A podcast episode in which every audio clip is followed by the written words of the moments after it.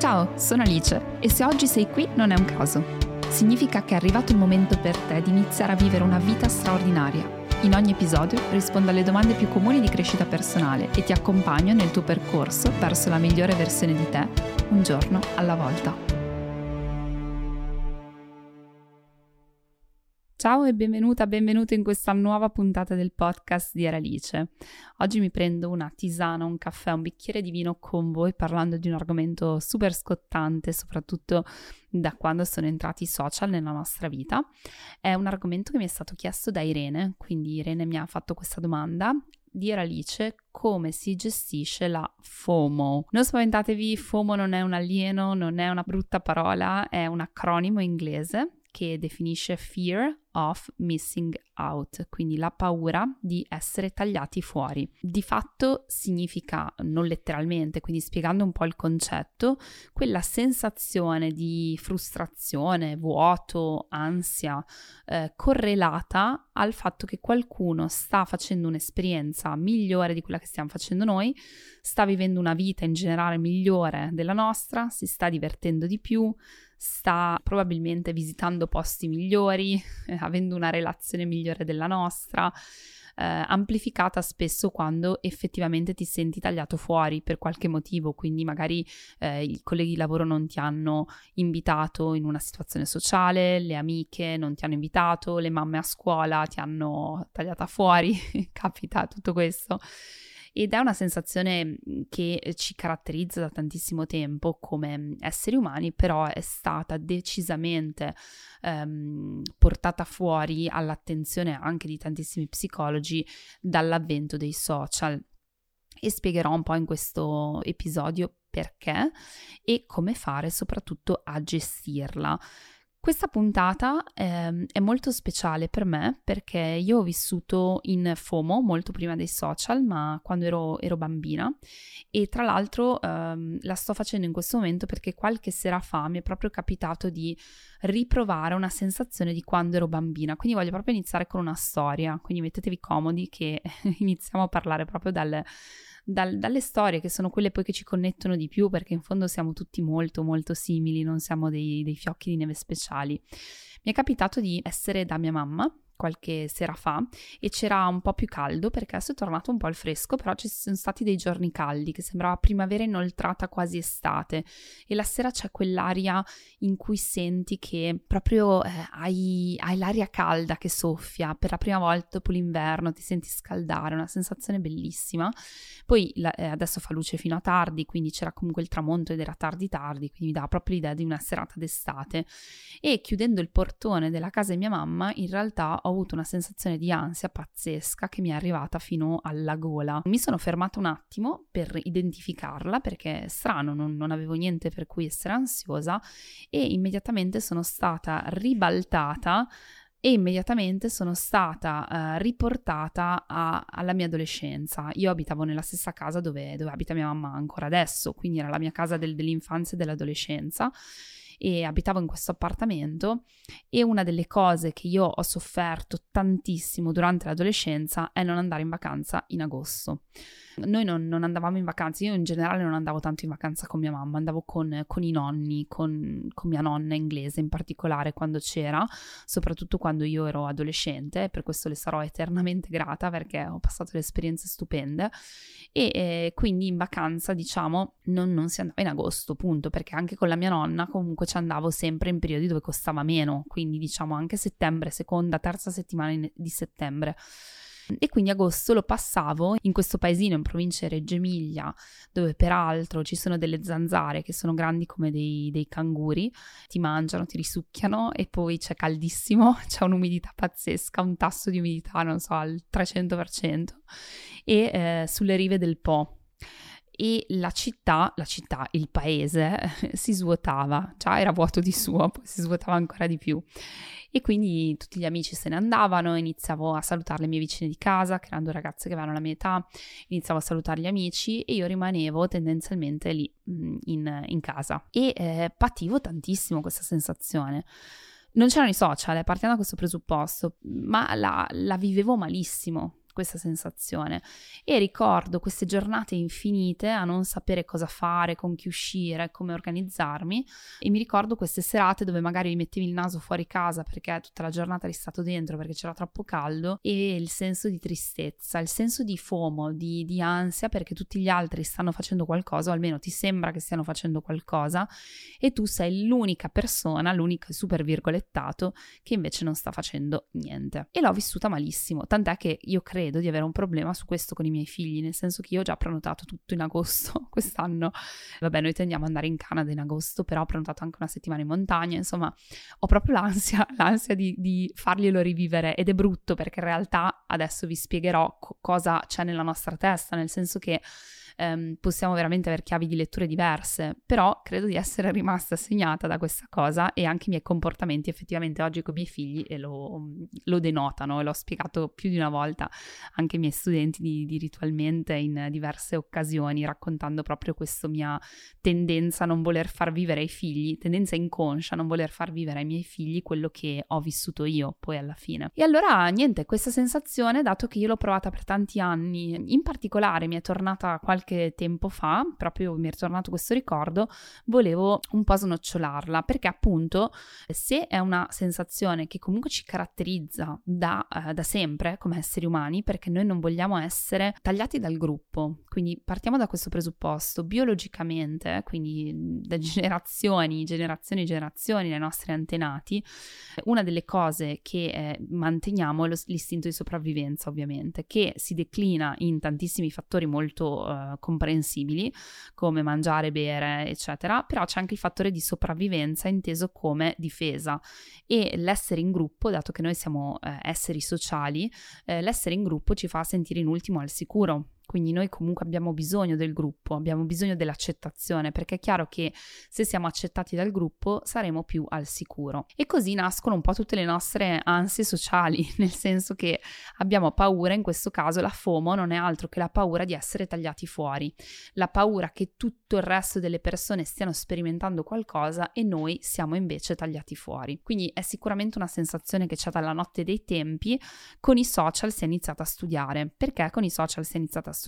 perché fondamentalmente è amplificata questa ansia, perché tu apri social e quello che succede nel tuo cervello che non riesce a distinguere quello che stai vivendo um, attraverso un video o quello che stai vivendo realmente, quindi tu comunque stai vivendo, stai guardando quella cosa lì, è come confrontare la tua vita normale che tu vivi in qualsiasi momento, quindi vivi la noia, vivi l'insoddisfazione, vivi momenti non particolarmente interessanti della tua vita, della tua quotidianità e la confronti confronti con gli highlights degli altri che sono i best moments ever di tutti gli altri, di tutto il resto del mondo. Quindi è come dire, confronto due cose che non sarebbero paragonabili, ve lo dicevano elementare, non paragonare le mele con le pere, ecco, la stessa cosa è quella che, che succede fondamentalmente. Sui social inevitabilmente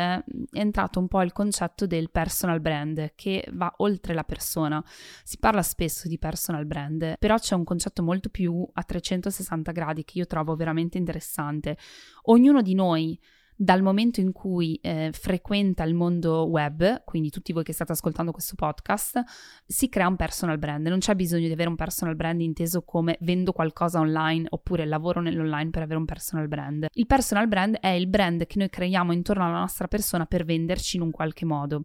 Eh, su Tinder, relazionalmente, su LinkedIn, lavorativamente, sui social a livello sociale, col nostro network, su Facebook ad esempio, col nostro network di persone più o meno virtuali uguali, ok? Quindi i nostri compagni delle elementari, delle medie e delle superiori, come noi ci vendiamo agli altri, perché siamo noi a scegliere esattamente la nostra vetrina di qualsiasi social che frequentiamo. Quindi eh, inevitabilmente il confronto avviene tra la nostra vita reale e i personal brand intorno, quando avviene nel digitale. Non ci confrontiamo più a pari armi e questo ovviamente aumenta ehm, esponenzialmente quel senso di vuoto e di frustrazione che proviamo nel momento in cui ci rendiamo conto che gli altri, sempre virgolettato, stanno vivendo esperienze migliori delle nostre o più divertenti o più forti delle nostre. Perché appunto è costante questa cosa, perché essendo gli highlights degli altri, ovviamente diventa costante costante questo confronto con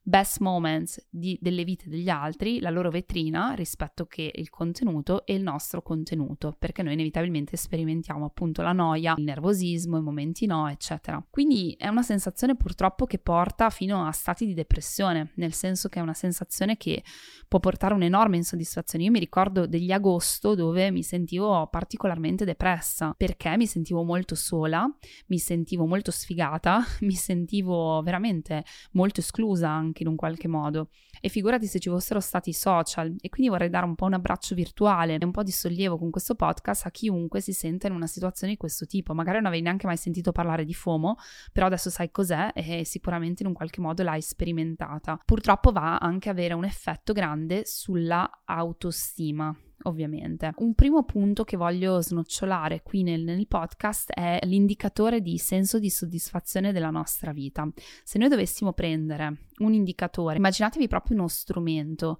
che eh, determina e misura il livello di soddisfazione della tua vita. Allora prova a immaginare la tua vita, chiudi gli occhi da 1 a 10, quanto ti senti soddisfatto se dovessi pensare a 360 gradi? Qua c'è una correlazione, nel senso che nel 1999 è uscito il primo paper che parla di fear of missing out e immediatamente c'è stata questa correlazione sul livello di soddisfazione nella vita propria, cioè in realtà questa sensazione è vero che ha a che fare con gli inneschi, cioè tutti vanno via ad agosto e io mi sento sfigata e sola a casa mia. Tutti hanno una vita perfetta sui social e io mi sento sfigata e sola nella mia vita però nella realtà l'attenzione dovrebbe essere immediatamente spostata sul nostro livello di soddisfazione interno, che in ogni caso viene messo a dura prova rispetto a noi e i social ovviamente. Però eh, se il livello di soddisfazione è basso, cioè più il livello di soddisfazione della nostra esistenza è basso, più proviamo questa fear of missing out, quindi proviamo questa FOMO e qual è il punto qua interessante? Più ci buttiamo sui social. Questa è una delle problematiche primarie. Quindi il primo passo è quello di comprendere questa correlazione. Se in questo momento che stai ascoltando non ti piace la tua vita, sei insoddisfatta della tua vita, non c'è bisogno di essere clinicamente depressi per essere insoddisfatti, non c'è bisogno di essere ehm, diagnosticati con chissà che cosa, cioè magari hai un profondo senso di insoddisfazione, non ti devi neanche sentire in colpa, perché anche qui purtroppo io ho vissuto in colpa per l'insoddisfazione, perché mio nonno mi diceva non puoi essere insoddisfatta perché hai tutto, è vero che ho da mangiare, eccetera, nella mia piramide di Maslow i eh, bisogni primari sono soddisfatti, se fossi in Africa, eccetera, sarebbe tutto diverso. Però, però, dato che non ci sono in Africa, sono in Italia, vivo in questi anni e il mio senso di soddisfazione è dato anche da altre cose, ok? Quindi da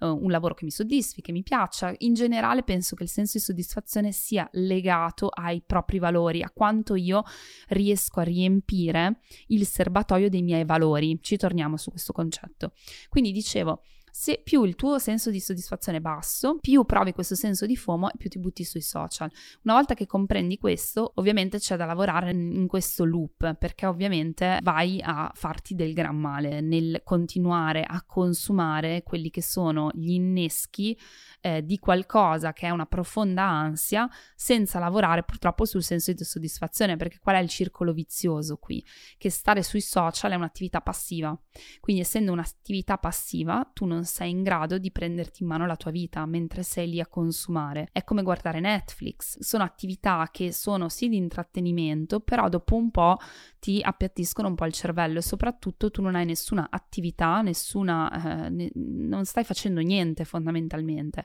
E quindi il tempo passa, le ore passano, le ore libere che hai e via che si parte col circolo vizioso, perché comunque poi dopo diminuisce ancora di più il senso di soddisfazione, aumenta la FOMO e via che sta sui social. E allora come facciamo ad uscire da questo loop, da questo circolo vizioso. Io ho un po' di consigli che eh, sono banali ma necessari, ma il primo consiglio è quello che io trovo il meno banale, che è quello che ha aiutato me a uscire un po' da quel senso di sono sola e sono sfigata e tutti gli altri stanno vivendo una vita stupenda,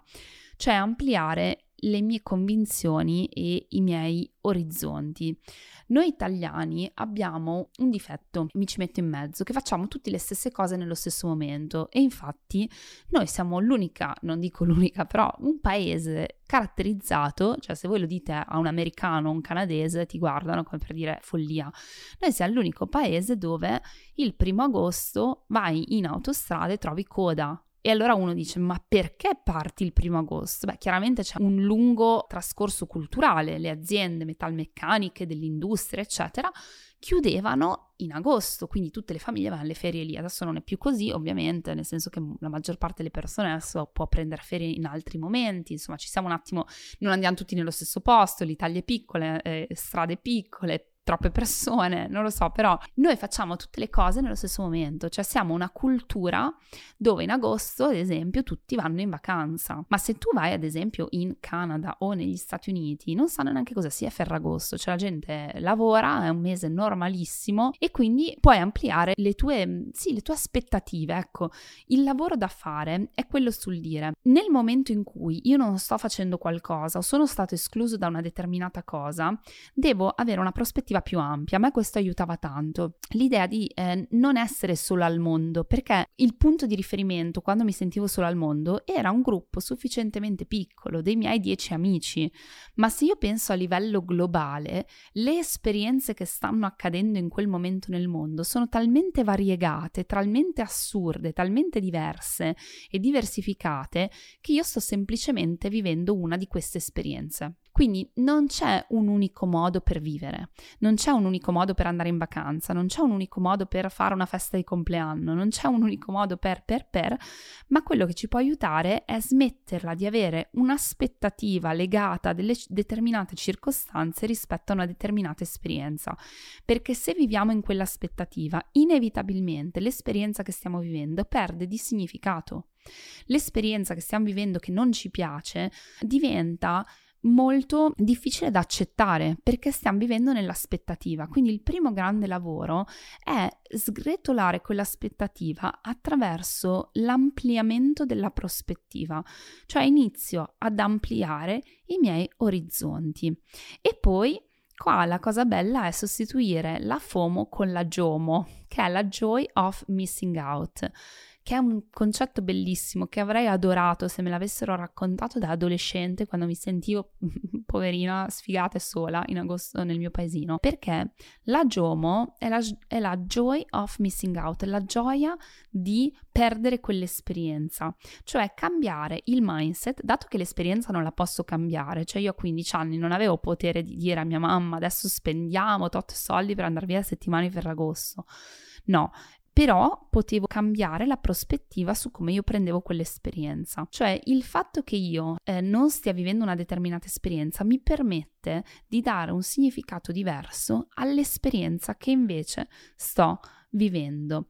È come vivere le cose ai nostri termini, cioè dire cosa posso trarre da ciò che sto vivendo adesso, anche se è diverso da ciò che mi sarei aspettato di vivere, anche se sento FOMO rispetto a quel gruppo di persone, rispetto a quella persona in particolare, rispetto a quell'esperienza. Come posso trovare la gioia di vivere l'esperienza che sto vivendo, come posso dare significato all'esperienza che sto vivendo. E se io avessi avuto questa prospettiva, probabilmente avrei trovato le strade deserte del mio paese, momenti di introspezione dove potevo effettivamente vivere in completa libertà, in completa connessione con me stessa, un momento profondissimo di grande introspezione che probabilmente mi avrebbe potuto portare anche anche a riconnettermi con i miei valori, coltivare una passione, coltivare un interesse, un hobby, produrre qualcosa che magari in altri momenti dove non hai tempo, dove magari sei proiettato in altre esperienze, eh, non avrei avuto modo di fare. E invece no, io semplicemente stavo ferma, che cosa succede in FOMO? Ti blocchi, sei lì e vivi in questa insoddisfazione, aspettando che le cose finiscano. Poi a volte le cose non finiscono mai perché se ti senti costantemente sotto gli altri perché sei costantemente esposto sui social e, ti, e dici la mia vita ha un livello di soddisfazione così basso, ecco, quello non finisce mai finché non sei tu a scuoterti. Quindi il modo di scuotersi è dire dalle più piccole insignificanti esperienze per cui proviamo FOMO alla nostra intera vita, cioè c'è qualcuno che dirà io provo FOMO costantemente perché mi fa schifo la mia vita. Bene, come possiamo trasformare questa FOMO in GOMO? Come possiamo trovare esperienze che diano significato alla nostra vita? A noi stessi. E qua voglio tornare proprio sul punto delle, dei serbatoi di cui parlavo prima. Noi tutti abbiamo dei serbatoi all'interno della nostra anima, se così vogliamo dire. E questi serbatoi sono il serbatoio dell'amore, del riconoscimento, del gioco, quindi del divertimento, e sono tutti serbatoi che hanno portate diverse. Perché? Perché la portata dipende dai nostri valori, hanno dei mix diversi. Ci sono persone che hanno più bisogno di gioco, delle persone che hanno più bisogno di raggiungimento obiettivi, persone che hanno più bisogno di riconoscimento agli altri, di amore, però siamo comunque caratterizzati da dei serbatoi piuttosto comuni. Quindi il fatto di trasformare la FOMO in GOMO, in primis, significa, eh, cioè richiede un lavoro sui propri valori, un lavoro che dica ok, eh, i miei valori quali sono e che serbatoi sono vuoti. A volte io e Michael ce lo diciamo nella coppia, io so quali sono i suoi serbatoi e lui sa quali sono i miei e a volte in momenti dove abbiamo un serbatoio prosciugato lo diciamo all'altro, il mio serbatoio di attenzione è completamente prosciugato e quindi l'altro sa che può aiutarti nella coppia, sto dicendo, a, eh, a, riempirlo, perché anche in coppia ci si riempie serbatoi a vicenda, è un modo per darsi amore. Quindi noi stessi siamo i primari responsabili e custodi dei nostri stessi serbatoi. Quindi nel momento in cui Alice di 15 anni stava chiusa in casa eh, tutto il giorno, magari a guardare la tv o a far niente, a lasciar passare le giornate perché mi sentivo in questa FOMO, eh, ovviamente i miei serbatoi peggioravano, erano vuotissimi. Se io invece avessi pensato a un serbatoio serbatoio di curiosità, che è comunque uno dei miei serbatoi, e avessi investito, avessi avuto la consapevolezza di dire va bene, prendo questo momento come occasione per leggermi un buon libro, perché ho proprio voglia di conoscere di più di questa cosa, o imparare una nuova lingua, o whatever, poteva essere qualsiasi cosa sarebbe stato sicuramente diverso il mio approccio e anche il mio risultato a come mi eh, sarei sentita. Quindi questo è il primo grande consiglio che trovo il meno banale, iniziare a dare significato, essere più consapevoli dei nostri serbatoi ed esserne più responsabili e dare valore, stare bene con noi stessi a tal punto da poter eh, riempire il serbatoio da soli, e riuscirlo a fare nel momento in cui magari il gruppo o gli altri sembrano non esserci e vivere la loro vita in quel momento, perché vi assicuro che questa è l'unica via, è la via meno painful, è la via meno dolorosa rispetto invece alla via più dolorosa che è quella di rimuginarci addosso. Ovviamente l'altro consiglio per gestire, e mi sembra abbastanza ovvio, è quello di distaccarsi un po' dai social. Distaccarsi non, non vuol dire fare delle scelte enormi mh, mm, o drastiche, però significa intanto capire quali sono gli inneschi. Cioè nel momento in cui riconosciamo la FOMO, che ognuno di noi ha in modi diversi e in situazioni diverse, quando la riconosciamo possiamo iniziare a gestirla. Quindi quali sono gli inneschi? Vi faccio un esempio. Michael è successo qualche anno fa, quando è nato Sebastian, lui seguiva su Instagram tutti gli account di imprenditori americani senza figli, quindi super imprenditori che lavoravano 26 ore al giorno, se possibile ne avevano anche due extra a loro disposizione, non dormivano, non mangiavano, non andavano in bagno, non facevano niente, lavoravano e basta. Creavano il loro impero in tre secondi e noi invece con Sebastian a doverci eh, ovviamente trovare a rallentare. E cosa succede? Nella convinzione dell'uomo, che ovviamente eh, Michael è un papà 2.0, quindi è un papà che ha fatto il cogenitore con me, quindi noi eh, siamo completamente paritari nella crescita dei nostri figli, è un concetto diverso, nuovo sicuramente. Ce l'ha permesso il fatto che abbiamo un'azienda, quindi mi rendo conto che non sia fattibile in tutti gli ambienti, però eh, per noi è stata una scelta. Eh, abbiamo un'azienda, quindi siamo anche eh, co fondatori delle nostre aziende, quindi lavoriamo paritariamente e quindi lui ha vissuto molto peggio il fatto che non era eh, un papà in eh, magari sta lì una settimana quando la mamma partorisce, poi dopo torna al lavoro full time, no problem.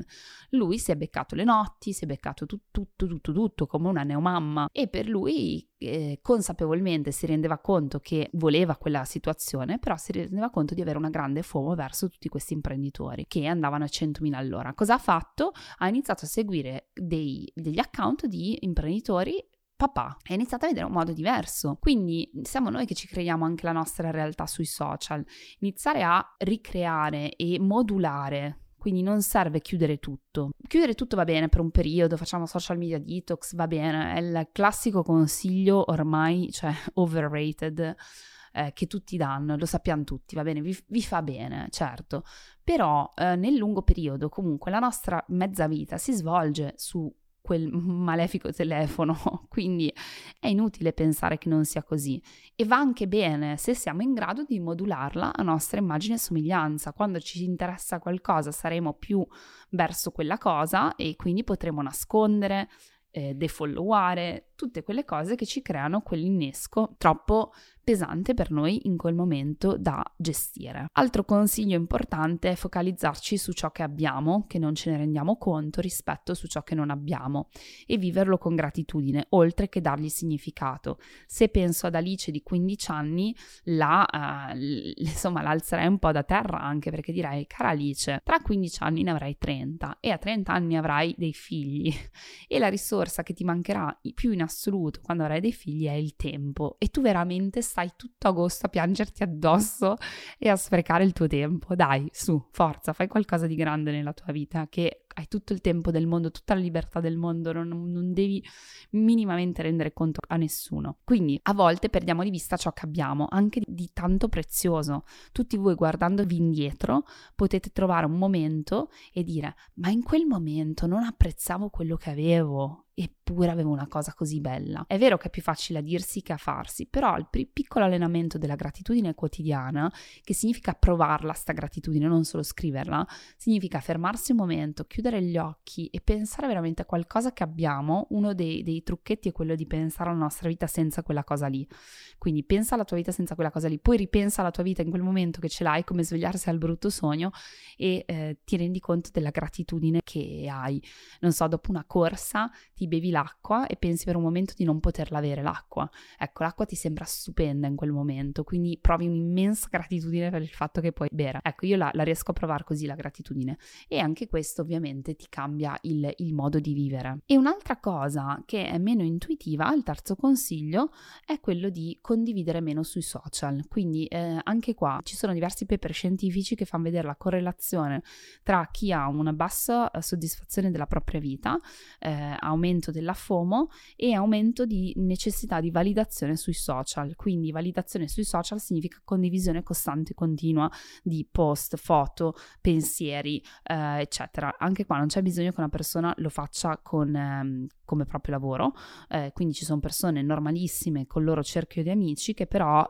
postano continuamente. Potrebbe essere che sia questo il caso, non è detto che se uno posta continuamente sia questo il caso, però potrebbe essere la causa, eh, il fatto di dare significato alla propria vita ormai solo attraverso la documentazione e la condivisione. Siamo la generazione che vive solamente attraverso documentazione e condivisione. Se non documento e non condivido non ha senso, tant'è che tante esperienze vengono veramente solo scelte per quello che ci danno come ritorno sui social, cioè come ci percepiranno gli altri altri, quindi andare nel bar a fare colazione che è più instagrammabile, andare in quel posto perché so che gli altri mi vedranno. Questo è uno dei motivi per cui io condivido pochissimo della mia vita privata, anche se so che genererebbe un bel po' di engagement perché, let's be honest, eh, io e Michael abbiamo una, una bella relazione che potremmo utilizzare eh, sfruttare molto per i social. Abbiamo due bellissimi bimbi abbiamo una vita bella comunque, cioè nel senso voglio dire, una vita un po', un po', da solo, andrebbe bene sui social, ecco la nostra vita. E facciamo tante esperienze eh, che non condividiamo minimamente, minimamente proprio. E spesso io non le documento nemmeno, quindi eh, voglio veramente mantenere delle cose che rimangono solo nel mio cuore, perché quando io le vivo, fuori dal cellulare, senza pensare alla foto, hanno un valore immenso perché eh,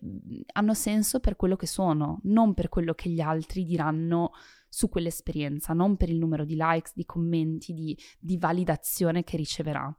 E anche questo aiuta a trovare il senso di soddisfazione, cioè se uno ha un senso di insoddisfazione nella propria vita, non è detto che la propria vita faccia schifo, significa a volte che una persona non riesce neanche più a toccare niente della propria esistenza, non riesce neanche più a entrare in connessione con quello che vive, a prescindere. Quindi non è una, una cosa oggettiva l'insoddisfazione di dire caspita, però effettivamente è un momento difficile, un lavoro difficile. A volte è proprio la questione di non riuscire più a vivere determinati momenti. Quindi vi consiglio non solo di consumare meno, ma anche di postare meno, di condividere meno. E, e anche se io penso a tante persone che conosco nella vita social, eh, che ho conosciuto dal vivo, che hanno magari account molto grandi, vedo una grande differenza da chi sente il bisogno di condividere un po' tutto, tutta la propria giornata. E ripeto, non è la regola perché non è per tutti così, però mi è capitato di conoscere persone che vivevano in funzione della validazione e mi ha fatto paura perché mi sono resa conto che in quel caso c'è un, un circolo vizioso molto molto molto pericoloso e purtroppo può creare grande fomo perché poi ovviamente quello che succede su quel social rappresenta la tua vita e quello è un problema perché non è realistico, non è reale. Come dicevamo all'inizio, sono tutti personal brand, sono gli highlights di tutti, non la realtà, che è ben diversa, quindi molto rischioso andarsi a confrontare solamente su quello che succede online. Ecco quindi le mie due chiacchiere con voi davanti, spero, un bel bicchiere di vino che ci siamo fatti sul FOMO. Fatemi sapere cosa ne pensate, se anche voi avete provato per qualsiasi motivo FOMO o lo provate, cosa vi ha, vi ha lasciato questa puntata per provare appunto a gestirlo nella vostra vita. Come sempre, il miglior modo per supportare questo podcast è condividerlo con qualcuno che può averne bisogno. Mi state dando un, un rimando immenso su questo, veramente grazie grazie. Tutti, tutti, tutti, tutti i giorni da quando ho iniziato il podcast ricevo messaggi stupendi rispetto al podcast, quindi mi, siete la mia carica. Vi chiedo di lasciare come sempre una recensione se vi è piaciuto il podcast su Spotify o su iTunes. E niente, io vi auguro una splendida giornata, mattinata, serata, nottata, buonanotte o buongiorno in base a quando mi state ascoltando e noi ci sentiamo nel prossimo episodio. Ciao, a presto!